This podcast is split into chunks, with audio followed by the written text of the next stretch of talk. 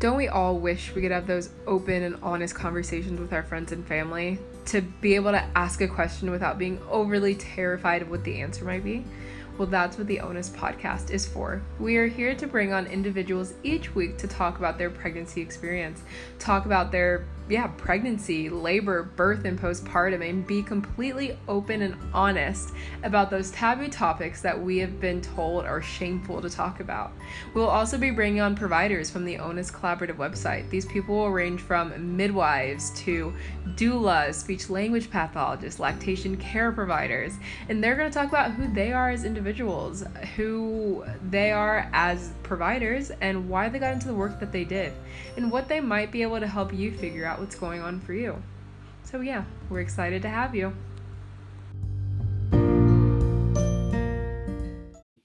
Hello, hello. Welcome back to the Onus Podcast. My name is Erin, and I am the founder of the Onus Podcast and the Onus Collaborative. We are so excited to have you all. This week, we actually have Courtney, one of our providers. She's our pelvic floor physical therapist based out of LA, and we're so excited to have her on. She's going to be talking to us about all things pelvic floor PT, including why it is so important for people who are going through pregnancy or in their postpartum journey. So, we're super excited to have her, and we hope you all enjoy. So, Courtney, how about you tell us a little bit about you, where you're from, what you do, what are your interests? I am originally from Kentucky. Um, I'm from Louisville. Um, so I grew up and was born and raised there.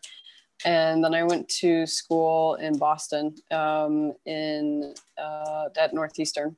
I did my uh, undergrad and grad school there so I finished PT school, um, and when I was in school, I met my husband, and he ended up taking a job out in California. And so when I graduated PT school, I ended up moving out to California with him. We were not married at the time, but um, we so we have been out here for like three and a half. I've been out here for three and a half years now um, in LA, and yeah, I I kind of started off um, working in orthopedics um, and physical therapy, just very general. Um, yeah, you know, I grew up, I was very into playing soccer and sports, and I love being outside and being active. Um, I, I don't usually sit still very well. So, um, you know, I, I like um, being active in that way. So I thought PT was a great, a great tool for me to use that avenue and, and help people. And I wanted to be in healthcare, but I didn't really want to go the medical school route. Um, I didn't want to be in school forever. So I ended up in, in PT school. Um, and I, I always enjoyed kind of like the athletic training side of things as I was playing sports. And I did go to PT myself when I was growing up. And it just kind of really became a, a nice avenue for me to be in healthcare and be active and, and help people get better and feel better. That's awesome. And I'm originally from Cincinnati. So not too far from each other. Are you really? Yeah. Oh, how funny. Yeah. yeah. Wow, I've spent plenty of time in Cincinnati. Yeah. That's so funny.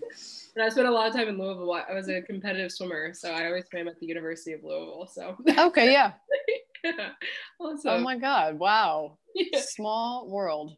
Very small world. and how are you liking living in California?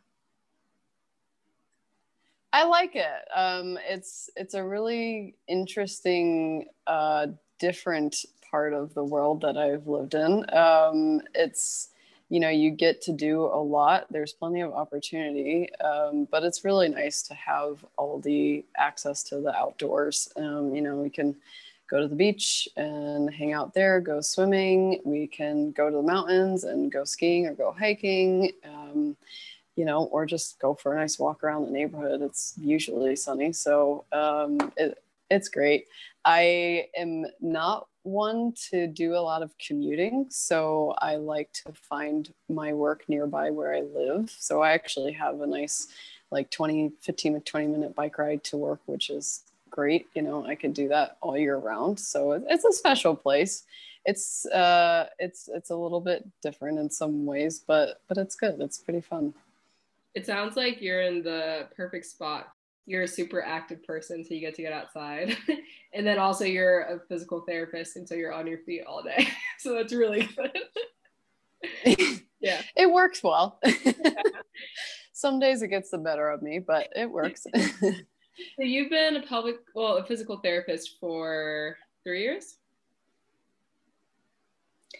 Yeah, I'm going on my fourth year. Yeah.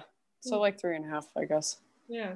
And what is your typical client that you work with? Have you found that you work with a lot of people who are pre pregnancy, like in their 20s, haven't even thought about kids, or do you get a lot of people in postpartum at all? It ranges, honestly. Um, I would say the majority of people that I work with do tend to be more pre prenatal. Um, so kind of more on the younger side. Um, but i do also work with plenty of postpartum women um, or work with women going through menopause. I also treat a lot of men um, so i see men who have various pelvic floor dysfunctions as well. Um, so it's a big range to be honest. Yeah. and how did you decide to specialize in pelvic floor so I started off in orthopedics, um, and as I was kind of, you know, getting into it and figuring my way after graduating school and trying to actually figure out what I was doing, um, I really wanted to figure out more of what I wanted to do um, with PT.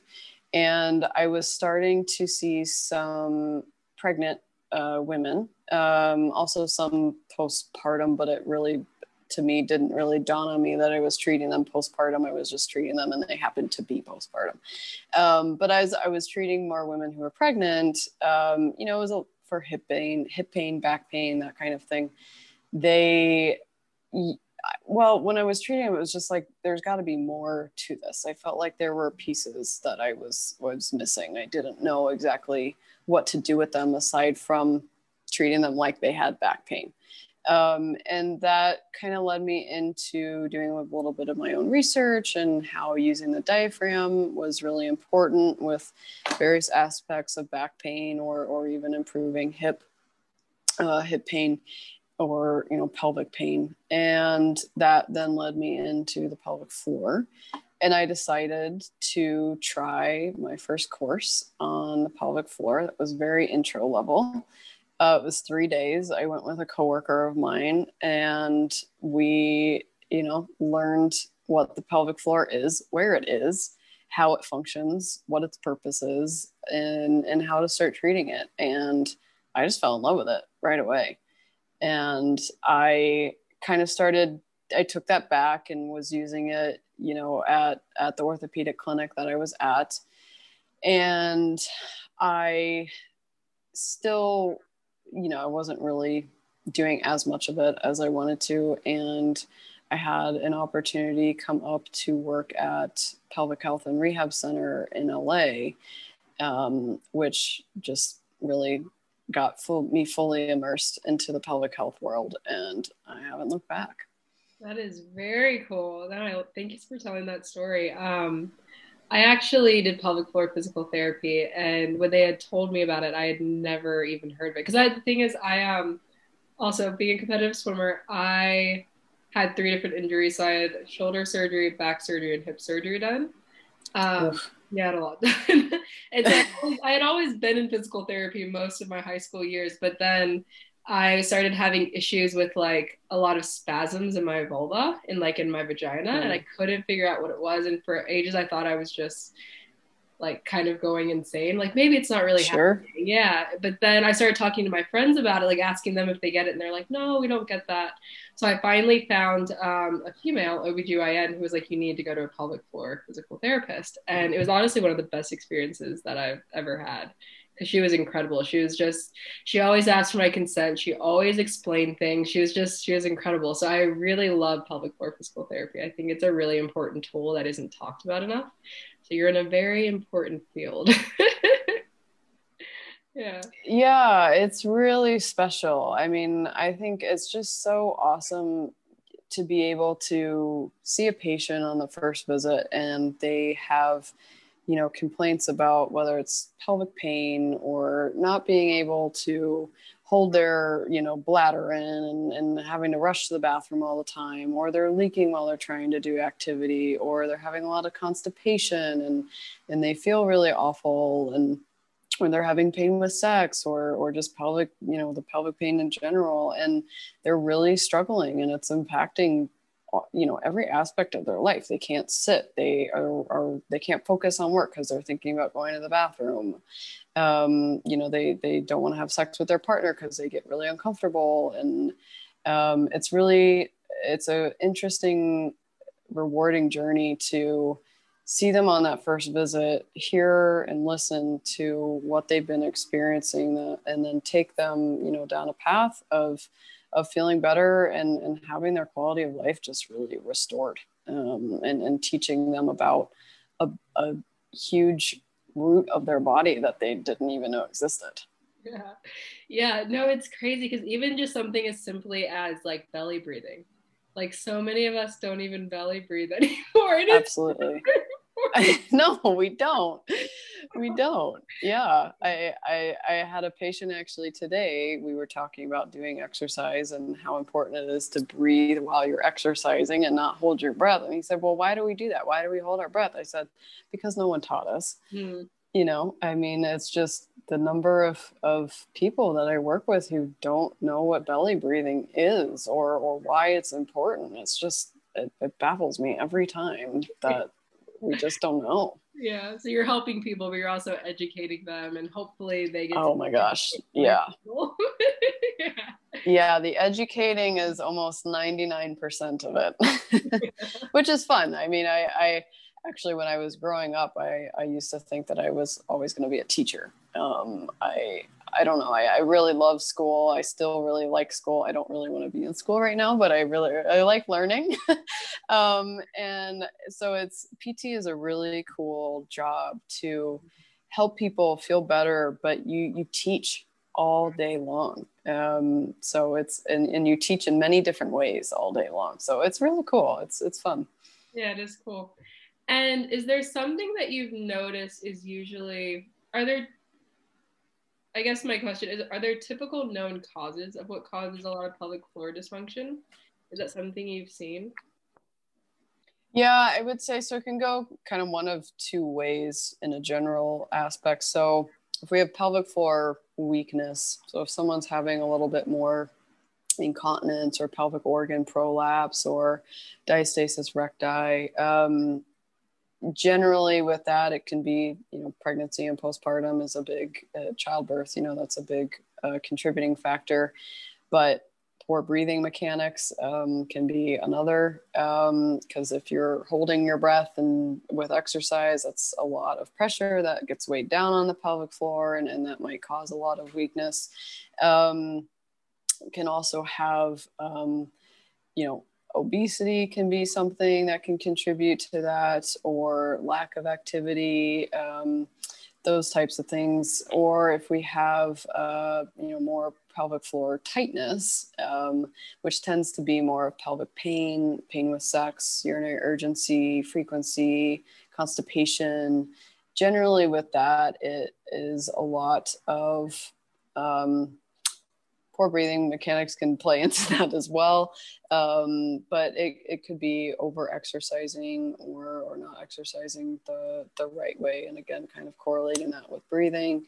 It can be a previous, uh, you know, injury. So whether that's your, your foot, your hip, your knee, your, even your, your ribs, you know, like it can really affect the way that you're holding your posture. Um, poor posture then can be uh, something that contributes or if someone has uh, you know a, a, job where they're sitting a lot um, or cycling sometimes can contribute to that um, having a prior history of chronic infections whether prostate or, or urinary um, or, or vaginal um, you know our body tends to see that as a threat and so the pelvic floor muscles respond and clench um, in in response to that to, to protect us.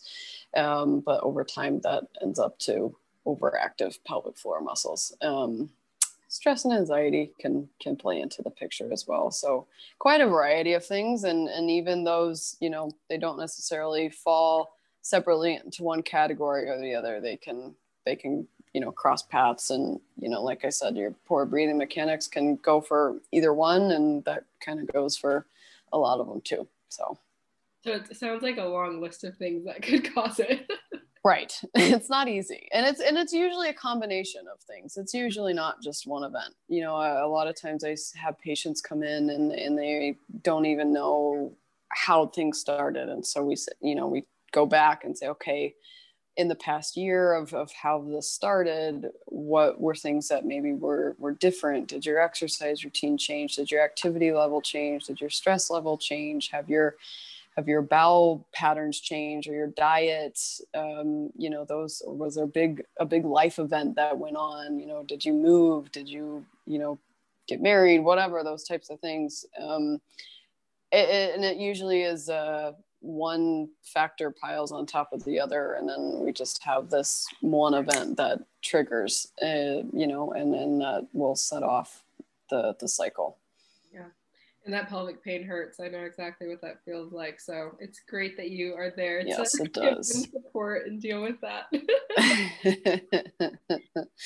Yeah yeah. And it, and it's hard you know a lot of people don't know where to go for help. Um, sometimes they have a doctor that then they've been referred to see me but sometimes they find us through long long history of searching online and google ends them up in the right place um, you know or it, rarely but uh, maybe a little bit more commonly now i like to think at least that people are talking about it a little bit more and, and people are saying hey you need to do this like I had this, you should go to pelvic floor PT. It was really helpful, that type of thing. So, um, yeah, it's, uh, it's a tricky, tricky thing to solve. Yeah. No, thanks for sharing. Like, that's what I wanted to ask you. So, do you find that most people find you guys basically just maybe searching their symptoms and then it's like, oh, pelvic floor PT? Or is it that there are doctors out there that maybe know it's it's a mix it's a mix um, you know i would say we have doctors in our area that that know us and work with us and so we do get a lot of referrals for them um, but i have a lot of patients as well that say they found us through google or social media and you know they're searching for answers desperately um, because they're either in a lot of pain or they're you know having a lot of trouble with incontinence or you know they just they need whatever help that they can get.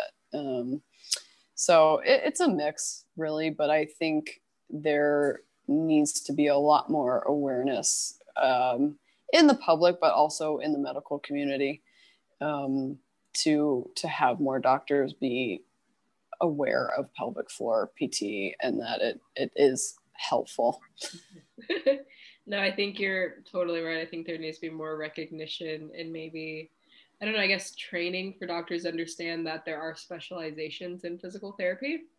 Totally. Yeah. And what are some of the biggest, how do I word this? What are some of the biggest, because we've talked about this over email, um, like the biggest, not issues with pelvic floor physical therapy, but like the do you know what I'm trying to say? Yeah, like why is it not as big as it is? Yeah. Or, or why like, is it as small as it yeah, is? yeah. um, yeah, it's a good question. I think I think one of the big things is stigma. Um, there's people are embarrassed a lot of the times to talk about it. Um, it's not you know and and we don't need to be walking around in the open all the time talking about our vaginas and penises and that kind of thing but it is important you know and it's a big part of our body and it's a crucial vital part of our body um, and there doesn't need to be embarrassment about it but there's a big stigma that if you're not normal uh, I don't like using that word, but you know, if you're not normal, then you're something's wrong with you. Mm-hmm. Um, and and you know, just with history, especially in the United States, things revolving sex urination, bowel, you know, that's just not talked about. Um, so people don't know how to bring it up.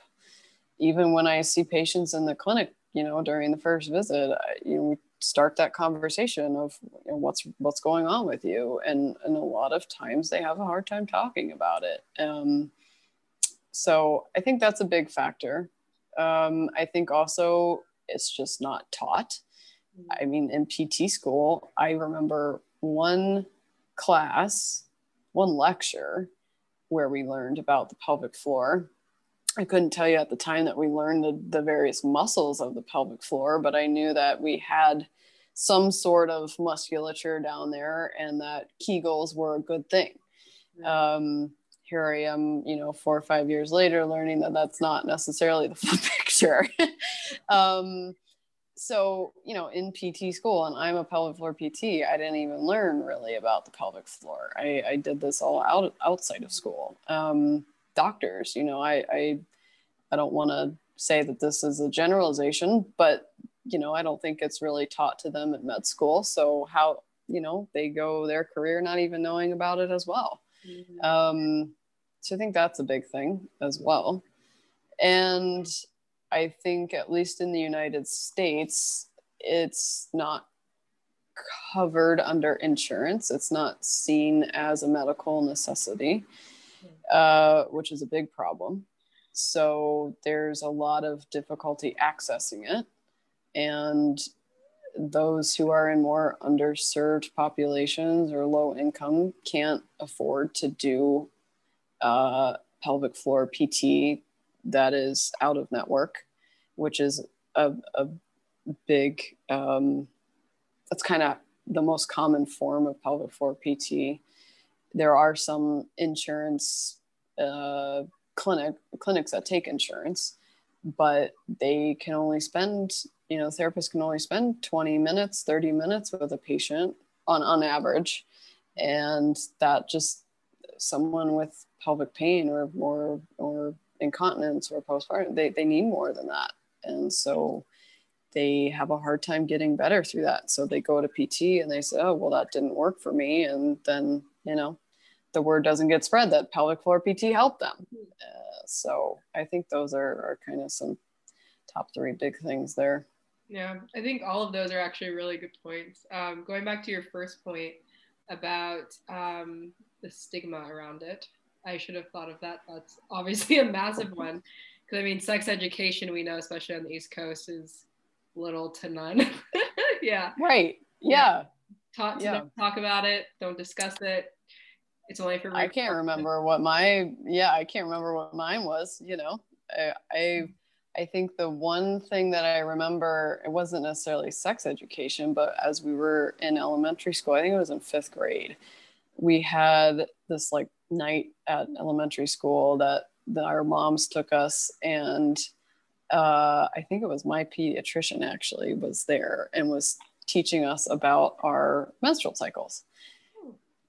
I can't really tell you exactly what happens, but they taught us something, um, which actually is quite a lot more than than what I'd expect from education in Kentucky, but anyways, um, but you know, it it obviously it didn't teach me what in a, a fifth grade who's going to really remember this, but mm-hmm. didn't teach me that I had different hormones, that those hormones fluctuated, that you know, getting pregnant only happened during certain times of the month. You, you know, like it just and none of that got repeated in further high school education. So yeah, it's lacking. Yeah, no, I think that's a really good. And because for me, when I started noticing like all of my issues with like my vulva, is at the same yeah. time my PTSD because I was actually I started getting memories and flashbacks of sexual abuse. And that's mm. when I started remembering it. And I noticed whenever I got a flashback, that's when it would start up. Um, but it took me ages to connect. I think it took me like two years to connect like the thing terrified of my vulva and I was so disconnected from it for so long. So pelvic floor physical therapy was kind of my way of trying to also like kind of reconnect to this area of my body that I needed sure. on. Yeah. So yeah. Yeah, absolutely. Do you find that why do you think that like it's for ins- so there's not enough awareness around it for that standpoint. But in the medical standpoint, you would think that they Mhm. would focus on it, especially for pregnancy and postpartum. So what do you Right. think is that disconnect? Just OBGYNs don't know about it and they just don't recommend it? Because we see in other countries like Australia, Sweden, England, it's common practice to be referred. Yeah. To be honest, I'm not really sure. Um, and that's more research that I need to do myself. Um, I I think in the US we our medical system has been built more on a fix it now and cover it up uh, you know situation versus what's the root of the problem Yeah. and so a lot of times there's a medication to turn to or there's a surgery to turn to or there's you know name it you you can do it versus let's actually spend a good six months to a year working on this um, and resolving it Mm. or at least attempting to. Um, so I think I don't know that might be part of it, um, but that's just kind of me speculating. And um, yeah, I, I mean that's a really good question. I I need to do more more research into that. Um, but it, it needs to be improved. It needs to be improved a lot. and I wanted to ask you, um, you went Yeah. a little bit with your uh, postpartum people. What is the most common issues that you see? Yep. I would say the most common postpartum issue is probably pelvic organ prolapse um, and maybe closely tied in with uh, urinary incontinence. I would say those are some of the most common that I see. Um, and pelvic organ prolapse is is basically where the the pelvic organs, so the, the bladder, the uterus, the rectum, starts to fall down into the vaginal wall, and then the vaginal wall can start to fall down and out of of the vagina. Um, sometimes not all the way, sometimes all the way. It just depends on the situation. Um, and that can happen definitely as real as a result of childbirth um, because we have a lot of that downward pressure coming from the baby uh, but also with the force of childbirth uh, especially if women are directed to push and hold their breath and push uh, can other be you know childbirth injuries as well can weaken uh, the pelvic floor and or the surrounding the surrounding structures. Uh, it could also be with age. Um, you know, I mean, and some women who have never had kids can have pelvic organ prolapse, so it's not just a postpartum thing.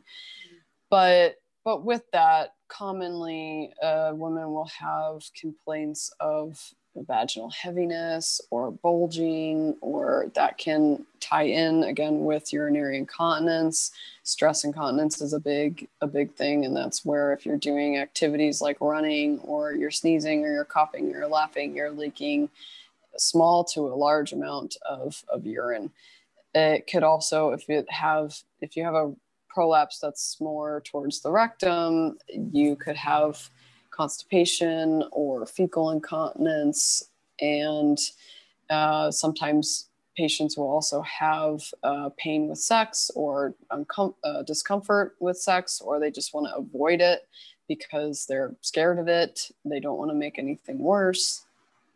And and oftentimes, like you kind of mentioned, that disconnect to to their body. Um, and a lot of women don't want to look at it. They don't want to see it. They don't want to know what's there um yeah it's uh but it but it's easily you know treated it, it for some women pt is is enough you know it's debatable whether we really resolve the prolapse but symptoms of the prolapse like you know all that i just mentioned heaviness uh, incontinence those types of things are easily treated with pelvic floor pt um, you know that can be it might involve manual therapy. It, it, it might involve a lot, a lot of times it involves teaching the, the how to work with their pelvic floor and work with your core and work with your breath and and do activities in a more mindful aware way so that you're not putting extra strain down towards the pelvic floor um, and and you know giving someone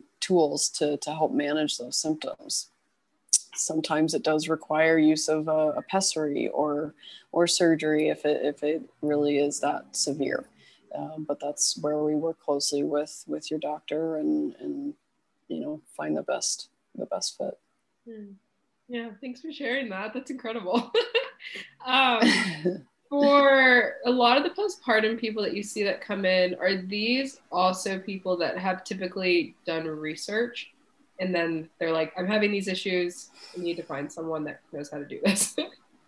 Yes and no. Uh, some it goes both ways really. Mm-hmm. some women know everything about it and they come in with a binder of information.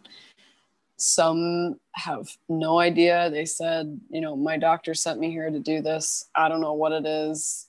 You know i don't even know what prolapse means. Mm-hmm. so it it really ranges. And and that can range for any type of pelvic floor condition that I see. Yeah. And this might range as well. How long do you have a postpartum patient um, until symptoms have eased? yeah, you asked the gold standard question. It depends. Um, I would say that's like my answer for everything. It depends. Um, but on average, you know, I would say I work with them for at least three months, um, but probably closer to a six month range, sometimes up to a year, you know, depending on the severity and their goals too. You know, mm-hmm. some women are happier at smaller levels of activity or just, you know, being able to manage on a day to day you know take care of their child and and that's fine some want to go you know run marathons and do crossfit and mm-hmm. be the next world's athlete kind of thing right so it it depends on what their goals are really that makes sense um yeah, yeah to i because I've been through so much physical therapy. I'm like, a year, that's nothing. Like, that's not even. right. Yeah. No. And I think a lot of times,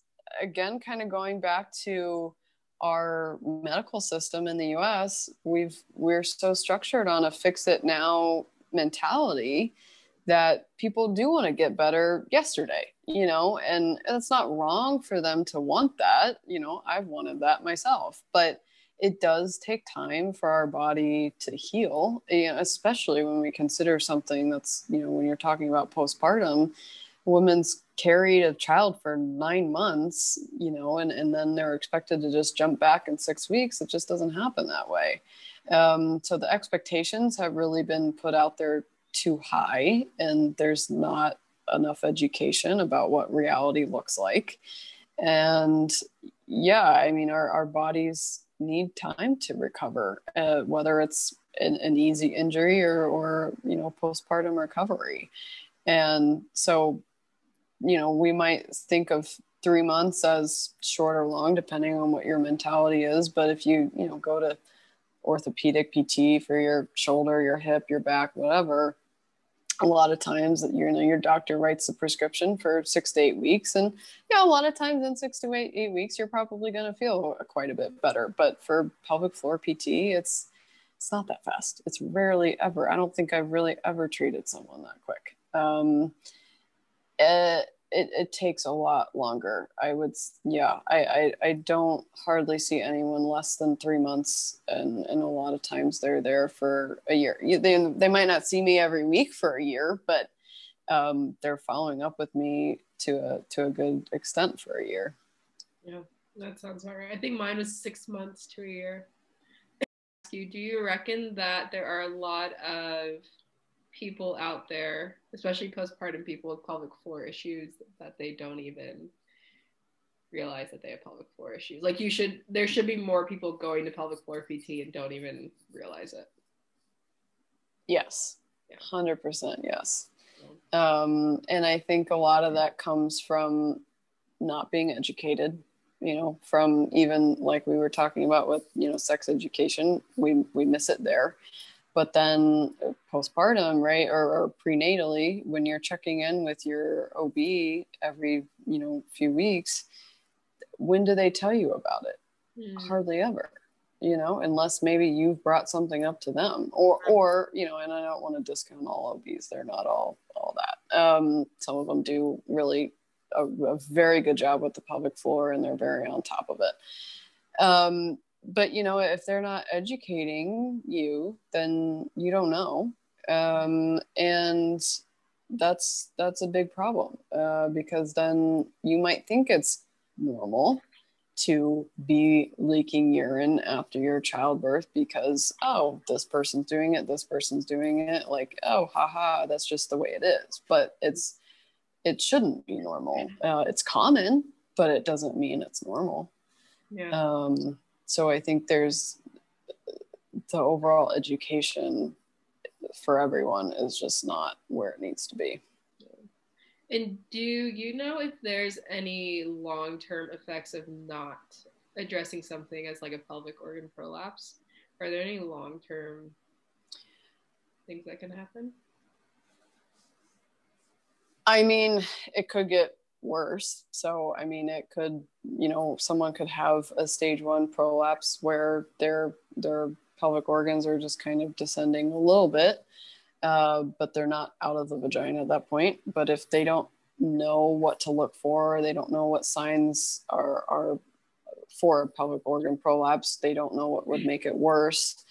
Uh, then they could continue to make it. You know, say they're straining on the toilet for hours on end they're going to make that worse most likely. And and then that could lead to prolapse completely you know stage four which is where it's coming out of the vagina and you know so definitely um, there are there are consequences um, you know and and someone could have a small amount of incontinence turn into a large amount of incontinence. And then you know fixing that is not impossible but it's a lot harder um, or someone with you know constipation if if they're constantly not passing their bowels i mean that's going to lead to a lot of a lot of consequences right so yeah definitely Yeah.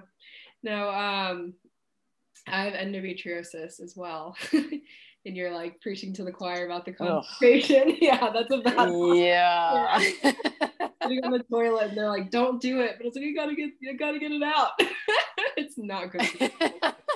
Do not recommend it. Do not recommend it no does it happen yes Yeah. but no yeah. and I wanted to ask you one of the last questions for um, parents who, for new moms who are postpartum, what are the si- main signs that they should be looking out for that should start to raise that red flag of maybe I should reach out to a pelvic floor PT? That's a good question. So, a couple different things.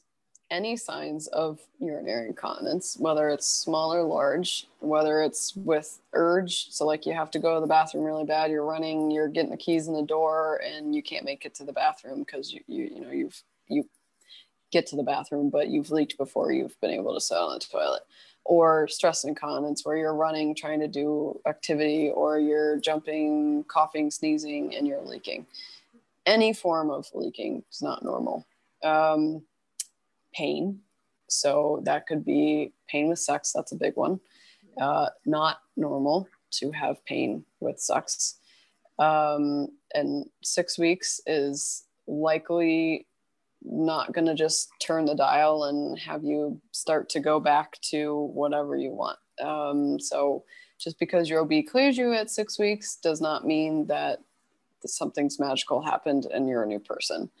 Um, so could also so pain with sex could also be you know just pelvic pain. So whether that's pain around the back or the front or around the sit bones or vulvar, uh, vaginal, anything like that, uh, that's a sign.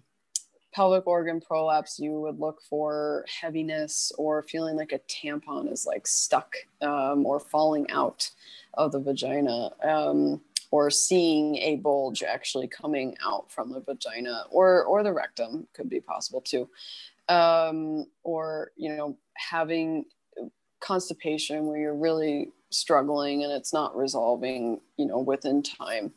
Um, or fecal incontinence, definitely. If you've had any kind of traumatic birth, and traumatic, I mean, you know, traumatic could fit a, a range of things, but dramatic in the sense of a, a long labor or a, uh, you know, had to use assisted labor. So whether that was forceps or vacuum, C section for sure. Um, definitely want to get into p- pelvic floor PT. Um, or if you've had any kind of like tearing, uh, which is, is pretty common. Um, but again, just even going through education about type of scar massage to do with that uh, is very important. Um, those would be my my top. Oh, diastasis. Can't forget about that. Um, so diastasis recti is is where you have a separation in the midline in in the middle of the two rectus abdominis muscles in the belly. Um, it's it's basically happens with every pregnant woman as the belly grows. The the two abdominal muscles separate to allow for the belly to expand, but sometimes that doesn't come back together and it can leave uh, the, the linea alba, which connects those two muscles, it can leave that weaker and it, and it doesn't tense together very well afterwards. And you will have trouble engaging your core. Going back to your workouts, you might see coning or doming in the middle of your abdomen if you're trying to do an abdominal related exercise. Um, and, and diastasis can contribute to incontinence it can contribute to pain it can contribute to um, having uh, you know weakness in general uh, and difficulty engaging with the core so diastasis is a very important one as well um, those i would say are are some of the top signs yeah. No thank you for but sharing. basically you know any yeah but basically any women postpartum should see a pelvic floor pt even if it's just for a one-time evaluation to check things out you know better safe than sorry. It definitely sounds like it. Even like when you said with the tearing um i feel like everyone i talk to now has torn at some point during their delivery. Right. Yeah and yeah. i don't think anyone has ever been to a pelvic floor pt yeah I mean, it's you know, it it, it doesn't take a lot, um, it, and like I said, it could just be one visit to learn what your body went through, the signs to look for, um, you know, how to be mindful of your posture and your core engagement and your pelvic floor engagement um, after after birth um, can be really really important. And you know, prenatally as well, even if it's just again doing one check in to see what your not that you would really assess your your you could assess your baseline at that point, but it does start to become a little bit uh, straight as you become more and more pregnant. But um, you know, getting an idea pre childbirth of, of where you're starting and then com- being able to compare that postpartum can be really helpful. Um, or, or even just learning different pushing strategies for birth can make childbirth and labor much more effective. It can reduce uh, tearing. It can make outcomes better for mother and baby. Um, so there's a lot of benefit to even just one or two visits with a pelvic floor PT. I didn't know this. Do you mind going over what you mean by pushing? Like different ways of pushing that reduce your chances of tearing? Okay, so there's there's open glottis pushing, pushing, and there's Valsalva pushing or purple pushing. So Valsalva pushing is what we commonly know, you know, where a woman's holding their breath and they're screaming and they're just trying to push to no end, right? And and the the doctors, the nurses are screaming at them, you know, push, push, push, push, push, which is not necessarily wrong, um, but that uses a lot of breath holding and just you trying to increase a lot of the pressure in the abdomen to force the pelvic floor down and create an open space uh, uh, when you're pushing to let the baby out. However, there's also open glottis pushing, which is where we exhale when we push. You use an open mouth, so hence open glottis. um, and, and, glottis comes from the, the esophagus. So when you breathe out and push down, you prevent the buildup of pressure in the abdomen. And so you don't have as much pressure down on the pelvic floor. But with exhaling in a very gentle bearing down of the pelvic floor, you still get an effective lengthening and relaxation in the pelvic floor muscles to let the baby naturally pass through. So it's actually quite uh, in a simple, gentle technique, whereas we think of pushing as like, ah, you know, like just push, push, push, push, push, push. Um, whereas the the open glottis is is really using more of a like a low groan uh, to help stimulate those pelvic floor muscles. So it's kind of like uh, to actually let those pelvic floor muscles relax um, and, and open up with that with that motion. So Great. No, it's good to know. Thank you. I think that's super yeah. as well. Yeah. So thank you. Totally. Yeah. Well, thanks so much for coming on, Courtney. It was an honor. And You're also, welcome. where can people find you? So I am I am on Instagram. It needs a little bit of work and it's a slow, slow process, but I am at pelvic PT edge, E D G E. Um, and I am currently working in LA at Pelvic Health and Rehab Center in uh, West LA near Santa Monica. And yeah, that's that's where I'm at. Cool. Well, good to know. and thank you for coming on. Awesome. Thank you for having me. We want to thank Courtney so much again for coming on the podcast and providing the education that we are so excited about, and just highlighting that pelvic floor physical therapy is so essential for so many people, and it's unfortunately not currently recognized as much as it should be in the pregnancy and postpartum realm. So, we're here to provide that knowledge, here to pro- provide you with those providers, and Courtney did an amazing job at giving us that information. If you are interested in following Courtney or reaching out to her, you can find her on Instagram at pelvic pt underscore edge or you can also um, book an appointment with her at Pelvic Health and Rehabilitation Center in Santa Monica, California. So we are so excited that we had her on, and thank you so much again, Courtney. And yeah, we will we'll see you all next week for our next podcast. Thanks for listening. Bye.